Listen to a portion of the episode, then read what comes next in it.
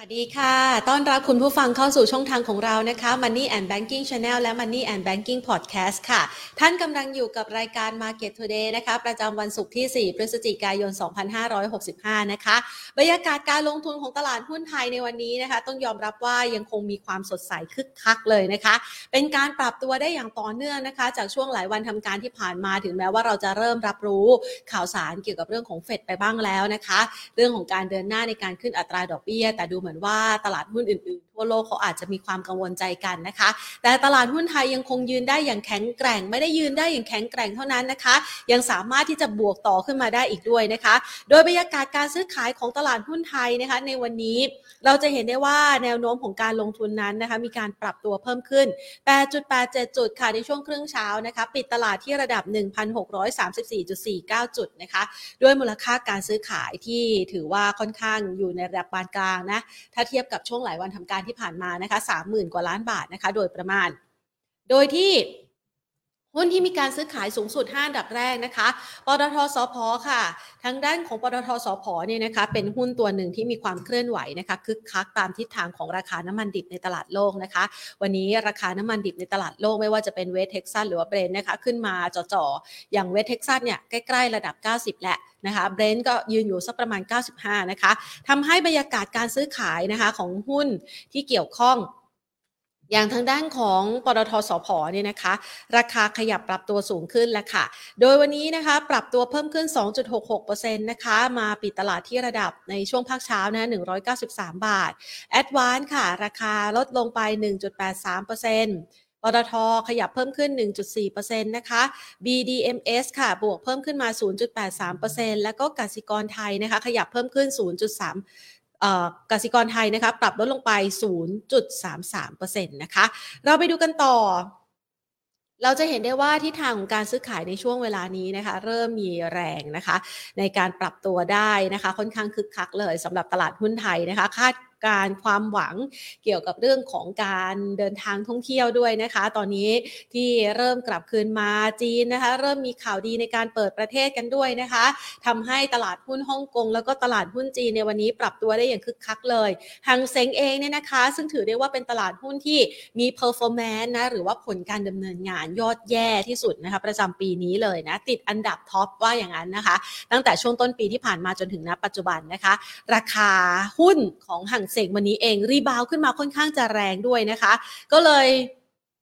เป็นภาพหนึ่งที่อาจจะช่วยมาสนับสนุนนะคะเรื่องของไทยด้วยเพราะว่าไทยเนี่ยก็คาบเกี่ยวกับเรื่องของการเปิดประเทศเพื่อรอต้อนรับนักท่องเที่ยวชาวจีนด้วยนะคะเป็นสิ่งหนึ่งละค่ะที่เชื่อว่าหลายๆคนนะคะก็คาดหวังในประเด็นต่างๆเหล่านี้กันนะคะทีนี้เราไปดูบ้าง นะคะบรรยากาศการซื้อขายในช่วงนี้นะคะความคึกคักสดใสเนี่ยมันจะสามารถปรับตัวได้อย่างต่อเนื่องหรือไม่นะคะเดี๋ยวเราจะมาพูดคุยกันกับทางด้านนักวิเคราะห์นะคะเพื่อประเมินสถานการณ์การลงทุนกันด้วยละค่ะซึ่งในวันนี้เนี่ยนะคะเราก็เตรียมการเอาไว้นะคะจะคุยกับหุ้นที่พร้อมสตาร์ทจะสตาร์ทไปกับเศรษฐกิจไทยที่จะเริ่มเปิดนะคะเรื่องของการท่องเที่ยวแบบ fully นะคะก็คือตอนนี้เปิดและเราเปิดและแต่เรารอคนอื่นๆเขาเปิดไปพร้อมๆกันนะคะก็จะได้ช่วยทำให้ความคึกคักนั้นมีเพิ่มมากยิ่งขึ้นนะคะซึ่งในเรื่องนี้นะคะเดี๋ยวเราจะไปพูดคุยกันกับทางด้านนักวิเคราะห์นะคะก่อนอื่นค่ะขอขอบพระคุณนะคะผู้ใหญ่ใจดีที่ให้การสนับสนุนรายการของเรากันก่อนนะคะ True 5G คบกับ True ดียิ่งกว่าค่ะและขอขอบคุณธนาคารไทยพาณิชย์นะคะที่ให้การสนับสนุนรายการของเรานะคะมาดูกันบ้างอย่างที่พูดคุยไปนะคะว่าวันนี้เราจะมาประเมินสถานการณ์การลงทุนกันนะคะไปพูดคุยกันกับคุณสุทธิชัยคุ้มวรชัยค่ะผู้อำนวยการอาวุโสฝ่ายวิจัยการลงทุนสายงานวิจัยจากบริษัทหลักทรัพย์ InnovestX จำกัดค่ะสวัสดีค่ะคุณสุทธิชัยค่ะ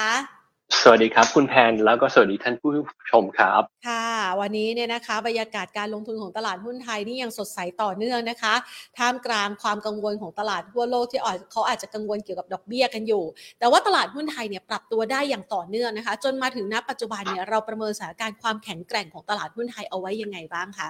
ผมว่าถ้าเกิดเราดูย้อนกลับไปในเดือนตุลาเนี่ยสิ่งหนึ่งที่เราจะเห็นก็คือว่าช่วงครึ่งแรกของเดือนนะครับมันก็มีการปรับตัวลดลงมาตามทิศทางของตลาดหุ้นโลกนะครับ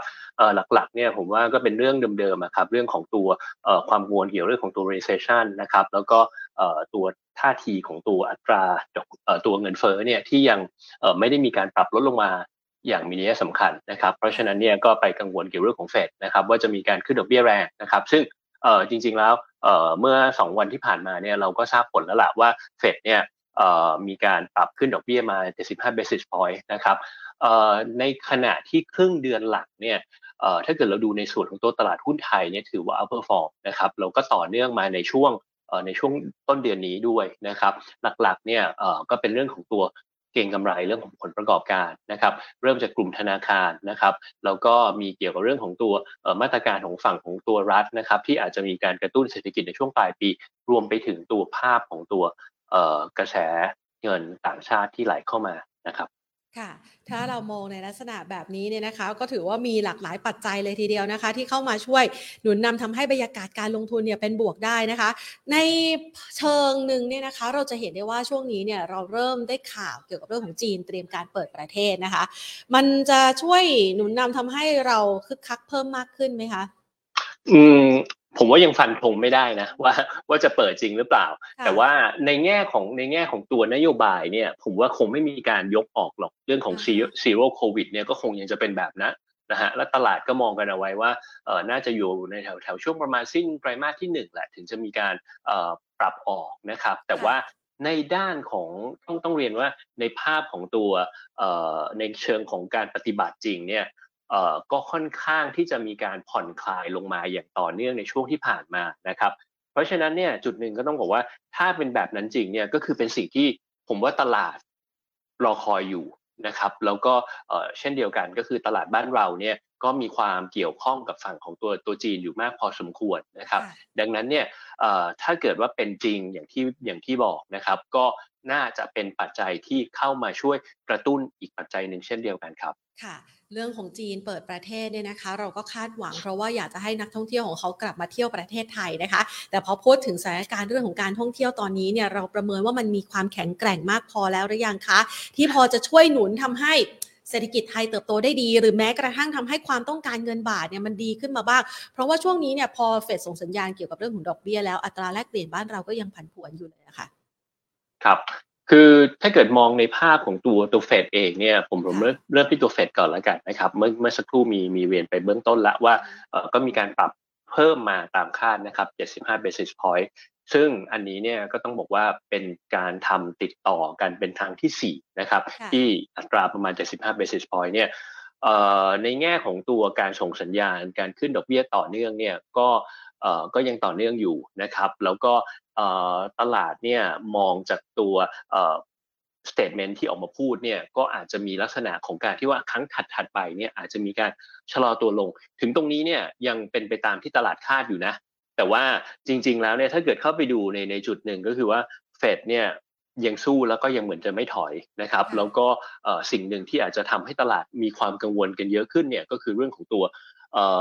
ดอกเบี้ยสูงสุดหรือว่า terminal rate เนี่ยที่อาจจะสูงกว่าที่เคยประเมินเอาไว้แถวๆว่ามาสัก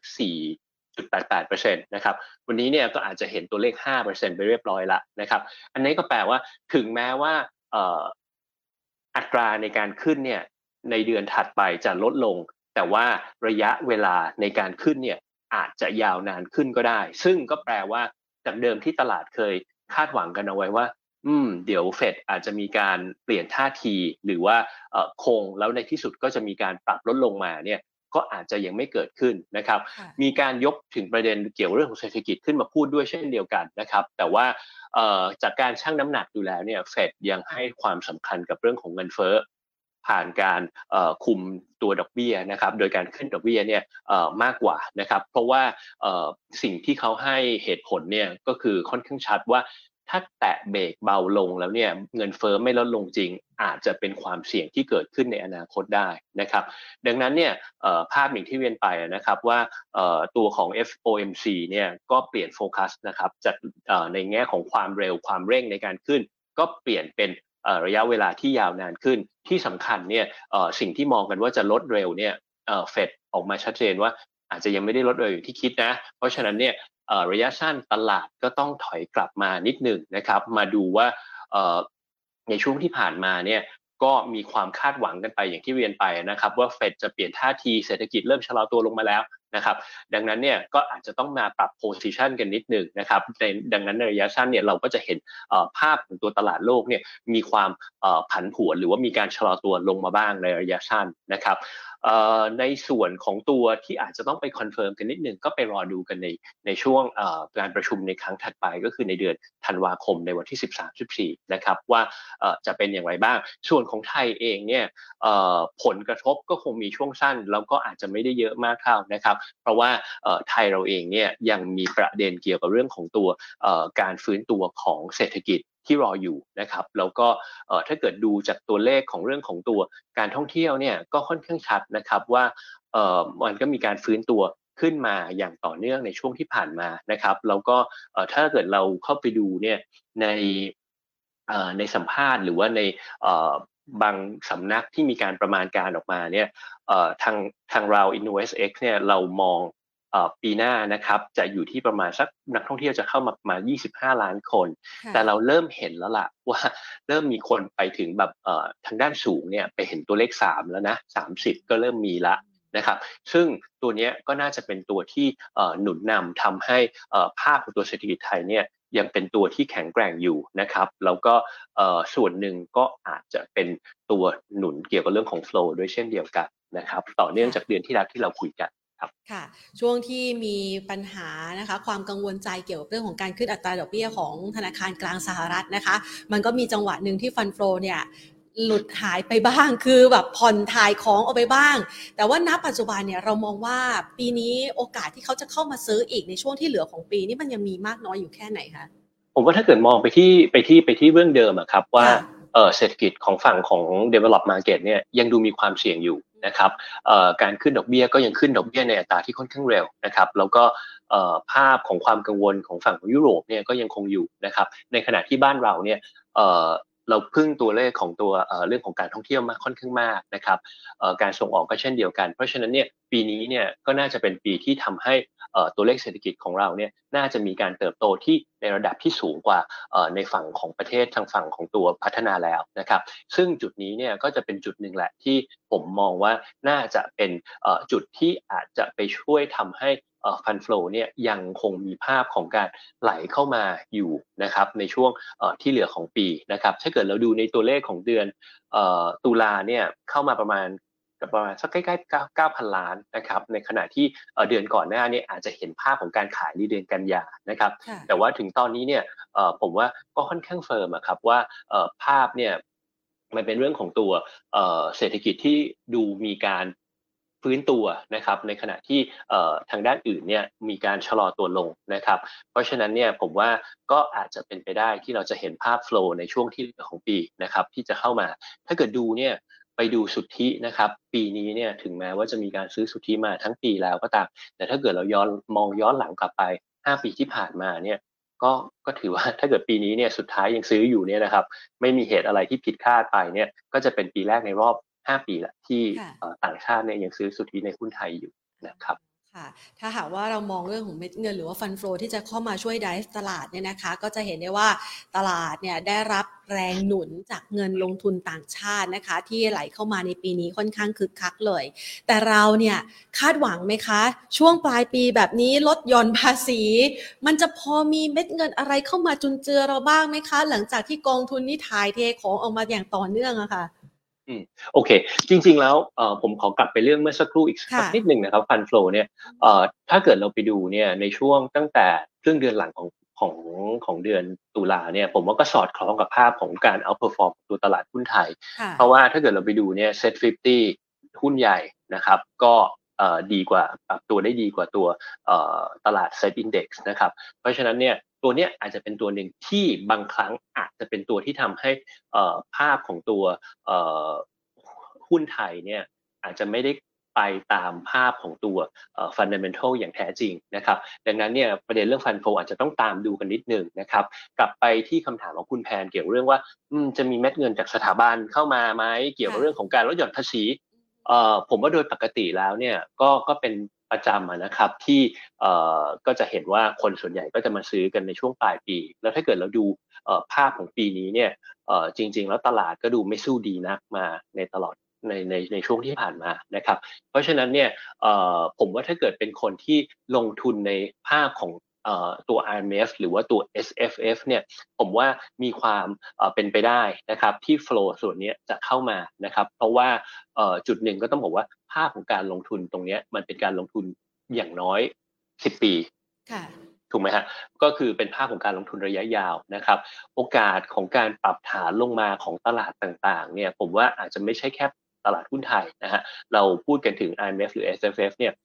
สามารถไปลงในต่างประเทศได้หรือแม้กระทั่งตราสารหนี้ทุกอย่างเนี่ยก็มีการปรับฐานลงมาหมดในปีนี้นะครับเพราะฉะนั้นเนี่ยเราก็คาดหวังว่าในส่วนของตัวสถาบันเนี่ยก็น่าที่จะมีแรงซื้อเข้ามาบ้างในช่วงที่เหลือของปี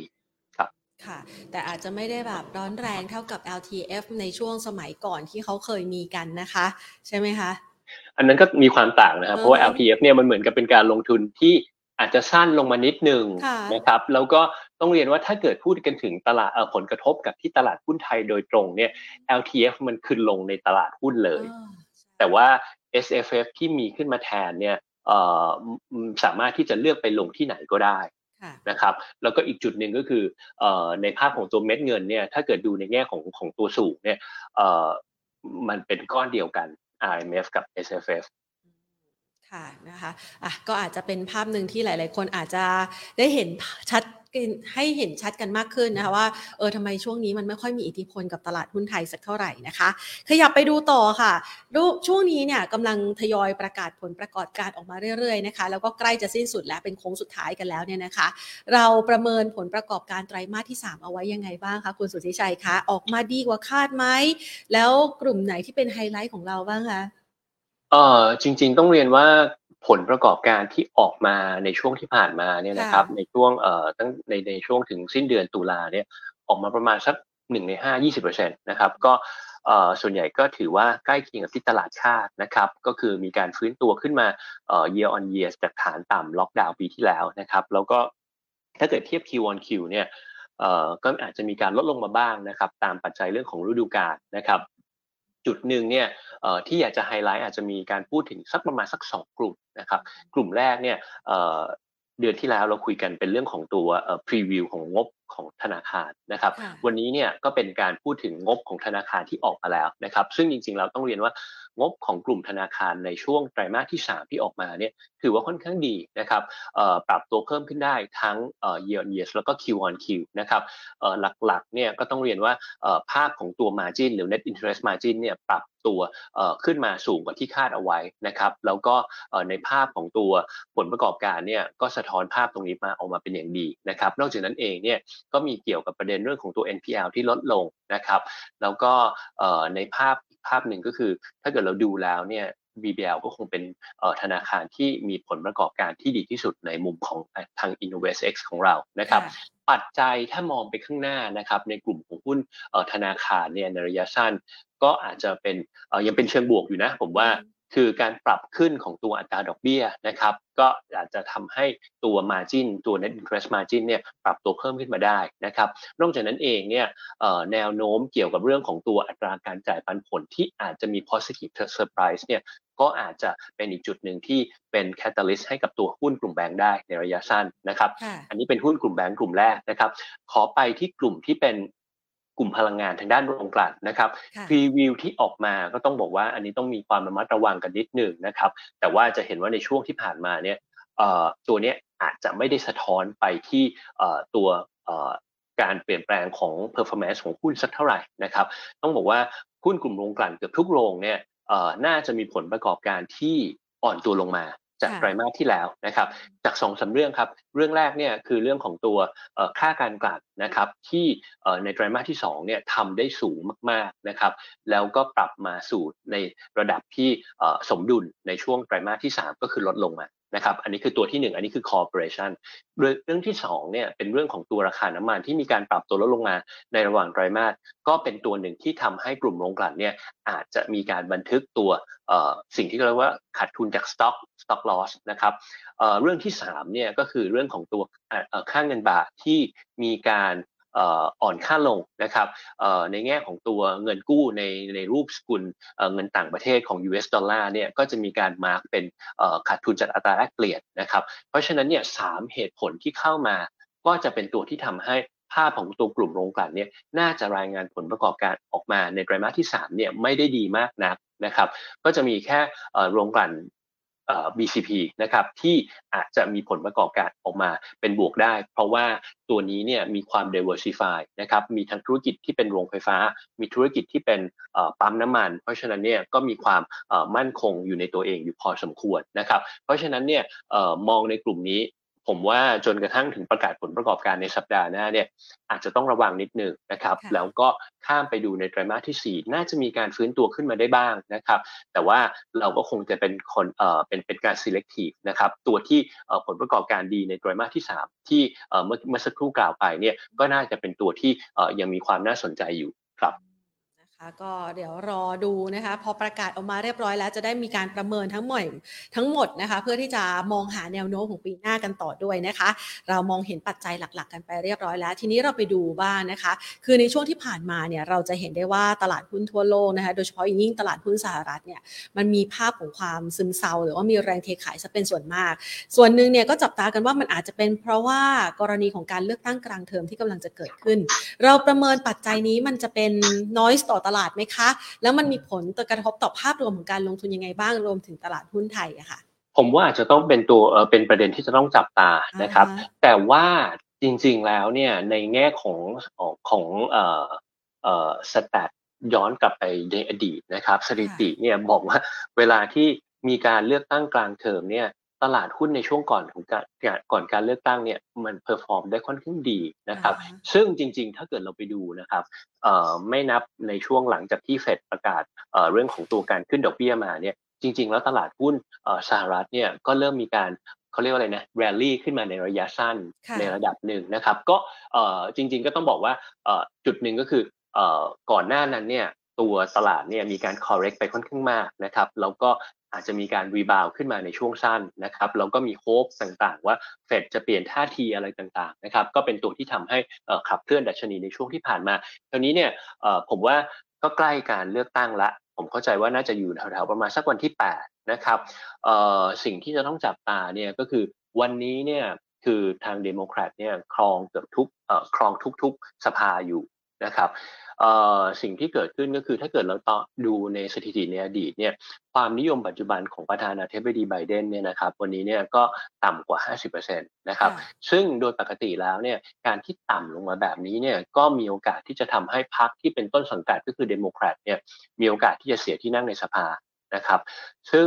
ตัวนี้เนี่ยโอกาสที่ทางรีพับลิกันเนี่ยอาจจะมีการครองเสียงข้างมากทั้ง2สภาเนี่ยมีโอกาสจะเกิดขึ้นนะครับซึ่งตัวนี้เนี่ยมันจะนำไปสู่เรื่องของตัวการทำงานของประธานาธิบดีที่อาจจะยากขึ้นนะครับจากเดิมที่ทุกคนเป็นตัวเดโมแครตหมดเพราะฉะนั้นเนี่ยอะไรที่มาก็หันซ้ายหันขวาไปทางเดียวกันนะครับวันนี้เนี่ยก็อาจจะยากขึ้นนะครับในแง่ของการวางนโยบายการออกนโยบายรวมไปถึงเรื่องของวงเงินที่จะมีการออกก็อาจจะมีการต่อรองนะครับให้มีการปรับลดลงมานะครับแล้วอันนี้ก็อาจจะเป็นความเสี่ยงกับตัวภาพของตัวเศรษฐกิจสหรัฐในระยะถัดไปก็คงต้องตามดูนะครับว่าในส่วนของตัวนโยบายอื่นๆเนี่ยจะมีการปรับเปลี่ยนอะไรอีกบ้างหรือเปล่านะครับเพราะว่าในภาพจุดหนึ่งที่มีการพูดถึงกันอยู่ก็คือการเข้าไปช่วยเหลือในภาพของตัวสงครามของยูเครนเนี่ยจะมีการเปลี่ยนแปลงไปไหมนะครับเรื่องของตัววันนี้เนี่ยทางประธานาธิบดีก็ออกมาพูดค่อนข้างบ่อยมากเลยเกี่ยวเรื่องของตัวการเก็บภาษีของตัวบริษัทน้ำมันรายใหญ่ในสหรัฐนะครับเพราะว่าบอกว่ากำไรเยอะมากเลยเพราะฉะนั้นเนี่ยเอามาช่วยเหลือดีกว่าอะไรประมาณอย่างเงี้ยนะฮะก็ดูว่าถ้าเกิดมีการเลือกหลังการเลือกตั้งไปไม่มีการเปลี่ยนแปลงอะไรหรือเปล่าในส่วนนี้ครับค่ะนะคะก็จะได้มีภาพหนึ่งที่คุณผู้ชมนะคะจะได้ติดตามแล้วก็รอดูกันนะคะเพราะว่าเป็นสิ่งที่หลายๆคนเห็นถึงความเชื่อมโยงกันทั่วโลกนะคะนอกเหนือจากประเด็นต่างๆเหล่านี้เนี่ยนะคะทางด้านของ InnovestX เองมีปัจจัยอื่นอยากจะให้นักลงทุนได้ติดตามแล้วก็จับตากันต่อด้วยหรือเปล่าคะปัจจัยเนี่ยผมว่ามาเรื่อยๆแล้วก็มีอยู่เยอะนะฮะเรื่องแรกเนี่ยผมว่า ก็คือเงินเฟ้อนะครับสหรัฐเนี่ยน่าจะประกาศในช่วงสัปดาห์หน้านะครับวันที่10พฤศจิกายนนะครับต้องดูกันแล้วฮะว่าถ้ามันยังสูงต่อเนื่องคือกดไม่ลงสักทีหนึ่งเนี่ยก็อาจจะมีความเสี่ยงกับเรื่องของตัวความเข้มงวดของนโยบายทางด้านการเงินนะครับเรื่องที่2เนี่ยก็เป็นเรื่องของตัวเศรษฐกิจโลกนะครับเวลาใช้ยาแรงเนี่ยก็อาจจะทำให้เศรษฐกิจเนี่ยสะดุดนะครับหรือว่าอาจจะชะลอตัวลงมาแรงนะครับส่วนหนึ่งก็ต้องเรียนว่าประเด็นนี้เนี่ยตลาดมีการรับรู้ไปบ้างแล้วนะผมว่าการรับรู้ของเศรษฐกิจโลกเนี่ยในลักษณะของการชะลอแบบเบาๆคือแบบซอฟต์แลนดิ้งเนี่ยผมว่า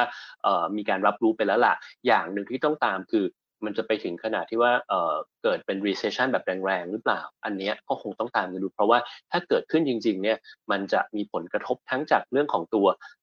ประมาณการเกี่ยวเรื่องของผลประกอบการนะครับ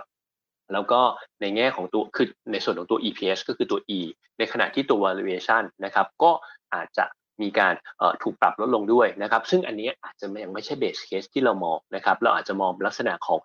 soft landingมากกว่านะครับอันนั้นคือประเด็นที่2นะครับประเด็นที่3เนี่ยก็คงเป็นเรื่องของตัวจีนนะครับเมื่อสักครู่เนี่ยที่เรามีการพูดกันถึงกันแหละว่า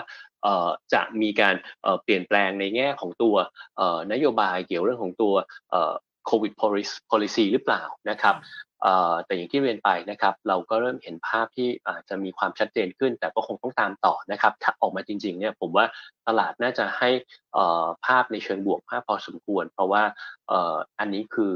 กำลังซื้อหลักของโลกจุดหนึ่งเลยทีเดียวนะครับเรื่องที่4นะครับก็เป็นเรื่องของตัวพัฒนาการสงครามของรัสเซียกับยูเครนนะครับที่ผ่านมาเนี่ยมันก็เป็นนำไปสู่เรื่องของตัววิกฤตพลังงานนะครับก็ต้องดูนะฮะว่าตอนนี้เนี่ยดูเหมือนจะมีความคลี่คลายลงนะครับยุโรปเก็บแก๊สเอาไว้ได้มากพอสมควรละนะครับมันจะเป็นการชั่วคราวหรือเปล่านะครับเพราะว่าถ้าเกิดฤดูหนาวมาจริงๆหนาวมากๆอันนี้เนี่ยต้องไปตามดูนะครับว่าจะเป็นเหตุที่ทำให้พลังงานสูงขึ้นไปอีกหรือเปล่าเพราะถ้าพลังงานสูงขึ้นไปเนี่ยก็จะเป็นตัวเร่งตัวเงินเฟ้อต่อนะครับเรื่องถัดมาก็เป็นเรื่องของตัววิกฤตพลังงานแล้วก็ต่อด้วยวิกฤตอาหารนะครับล่าสุด policy ก็ค่อนข้างที่จะงงๆนะครับวันก่อนหน้าสัปดาห์ที่ผ่านมาเนี่ยก็มีการพูดถึงว่าจะระงับการส่งออกธัญพืชผ่านมาประมาณสัก 2-3 วันนะครับก็กลับมาส่งออกละนะครับอันเนี้ยก็อาจจะเป็นปัจจัยหนึ่งที่อาจจะต้องตามดูนะครับสุดท้ายก็จะเป็นเกี่ยวกับบ้านเราขึ้นมานิดนึงนะครับว่าตัวเลขนักท่องเที่ยวไทยเป็นอย่างไรบ้างนะครับว่าจะมีการฟื้นตัวขึ้นมาตามที่คาดหวังกันหรือเปล่านะครับรวมไปถึงมาตรการเกี่ยวกับเรื่องของตัวนโยบายการกระตุ้นเศรษฐกิจในช่วงปลายปีนะครับไม่ว่าจะเป็นช็อปดีมีคืนเที่ยวด้วยกันคนละครึ่งอะไรต่างๆการตรึงราคาพลังงานว่าจะมีต่อไปหรือเปล่านะครับสุดท้ายเนี่ยเป็นเรื่องของความเสี่ยงอื่นๆแล้วล่ะว่าช่วงนี้ก็มีปีหน้าก็จะมีการเลือกตั้งเกิดขึ้นด้วยเช่นเดียวกันนะครับก็อาจจะต้องเป็นประเด็นที่ตามดูเช่นเดียวกันครับค่ะในประเด็นเหล่านี้เนี่ยนะคะเชื่อว่าหลายๆท่านนะคะจะได้นำไปจดเป็นลิสต์เอาไว้นะคะให้ติดตามกันแล้วก็มันน่าจะมีอิทธิพลต่อการเคลื่อนไหวของตลาดหุ้นแล้วก็รวมไปถึงเรื่องราวของการมองถึงโอกาสการฟื้นตัวของเศรษฐกิจไทยด้วยนะคะดังนั้นเรามาเลือกหุ้นกันบ้างนะคะคุณสุนิชัยคะในช่วงจังหวะแบบนี้เนี่ยที่เซ็ตมันขึ้นมายืนสักประมาณ 1,635 จุดนะคะเรามองว่ามันเป็นกลางทางปลายทางหรือว่าคือนักลงทุน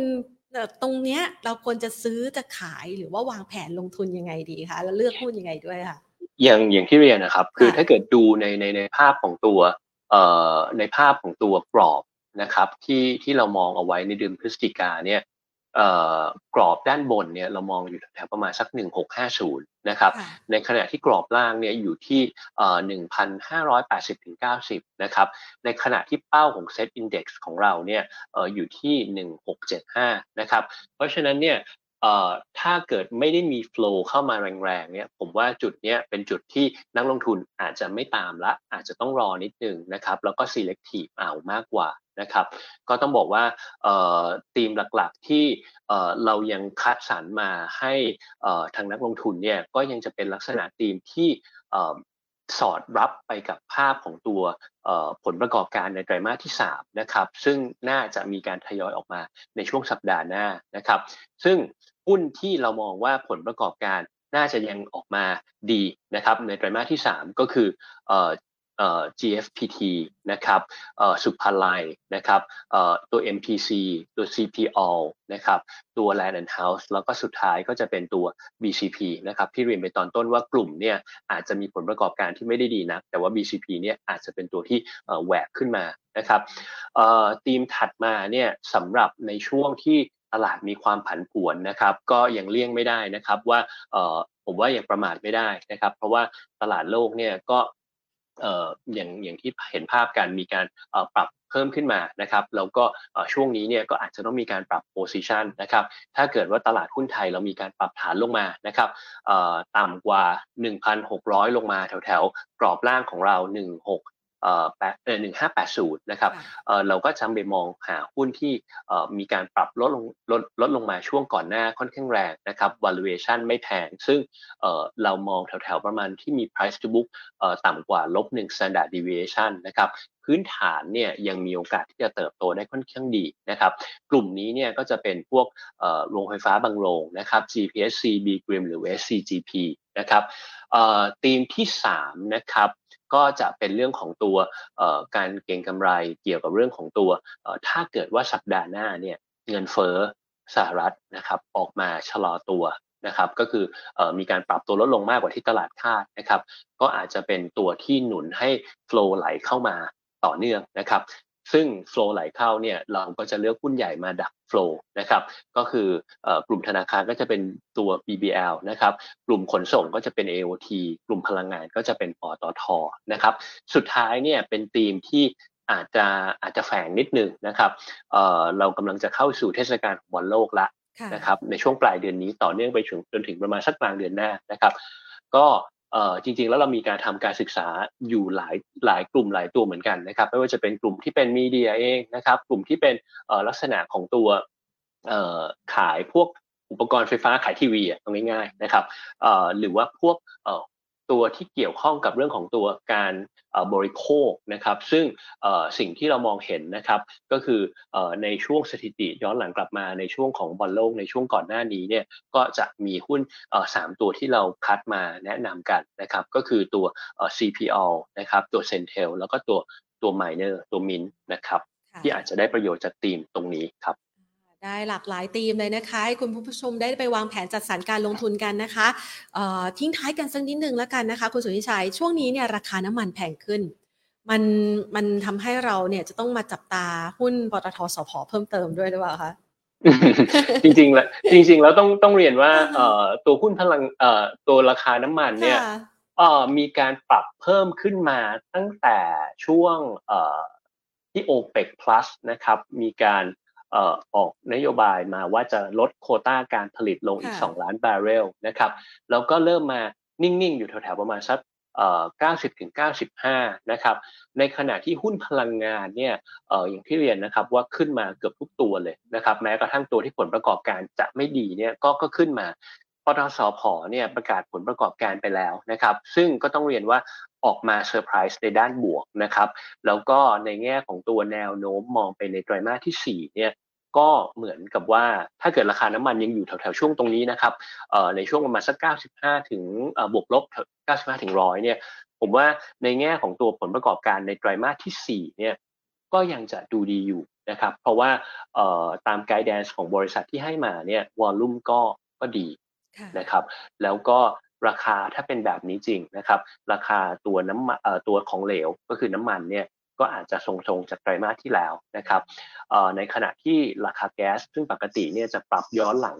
สะท้อนตัวราคาที่สูงกว่าในช่วงที่ผ่านมาก็จะมีการปรับเพิ่มขึ้นเพราะฉะนั้นเราก็จะเห็นภาพของตัว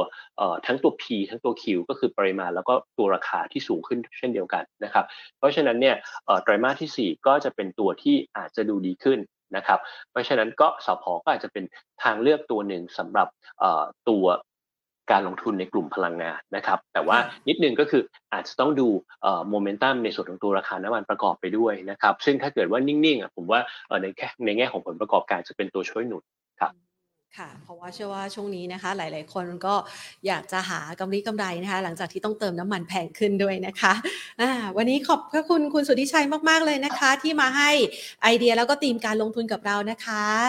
ขอบพระคุณค่ะยินดีครับสวัสดีค่ะสวัสดี นะคะคุณสุทธิชัยคุ้มวรชัยนะคะผู้อำนวยการอาวุโสฝ่ายวิจัยการลงทุนสายงานวิจัยนะคะจากทางด้านของบริษัทหลักทรัพย์ InnovestX นะคะก็มาประเมินสถานการณ์การลงทุนให้กับคุณผู้ชมแล้วค่ะในช่วงจังหวะเวลานี้นะคะมันก็เป็นจังหวะที่หลายๆคนพอเห็นมันยืนได้อย่างแข็งแกร่งเราก็เลยอยากจะซื้อตามซื้อต่อแต่จริงๆแล้วเนี่ยนะคะลืมมองไปว่าบางทีอัพไซด์เนี่ยที่มันอยู่ด้านบนมันอาจจะจำกัดแล้วนะคะซึ่งในมุมมองของ InnovestX เองเนี่ยนะคะก็ให้ไปต่อจากนี้เนี่ย1680 1675 1690โดยประมาณนะคะโดยเฉลี่ยแล้วก็คือ1675นะคะซึ่งเป็นเป้าของปีนี้ที่ทางด้านของ InnovestX นะคะคุณสุทธิชัยให้เอาไว้นะคะดังนั้นช่วงนี้เนี่ยจะวางแผนการลงทุนหรือว่าจะไปไล่ราคาเนี่ยอาจจะต้องดูกันสักนิดหนึ่งส่วนใครที่มองเป็นธีมการลงทุนนะคะเมื่อสักครู่นี้นะคะคุณสุทธิชัยก็ให้ไว้หลากหลายธีมเลยพร้อมกับตัวหุ้นที่น่าสนใจในการลงทุนด้วยก็ลองเอาไปใช้ในการปรับกลยุทธ์การลงทุนกันนะคะเอาละค่ะวันนี้หมดเวลาลงแล้วนะคะทักทายคุณผู้ชมที่เข้ามาคุยกันนะคะวันนี้คุณขวานคุณจิรกิจคุณบีบีนะคะคุณอาจารย์วิชัยนะคะคุณมานิตแล้วก็คุณลูกเกดนะคะทักทายทุกๆท่านเลยนะคะแล้วก็ทางด้านของ Facebook Live นะคะที่วันนี้เข้ามาพูดคุยกันนะคะสนทนากันนะคะทักทายหลายๆท่านนะคะสวัสดีคุณยายคุณประพรนะคะคุณโสพลนะคะคุณนันทพันธ์นะคะที่เข้ามาทักทายกันในวันนี้นะคะจากทั้ง Facebook แล้วก็ YouTube นะคะที่เราไลฟ์กันอยู่ณขณะนี้แหละค่ะวันนี้ลากันไปก่อนนะคะเดี๋ยวจันทร์หน้ากลับมาพบกันใหม่สวัสดีค่ะ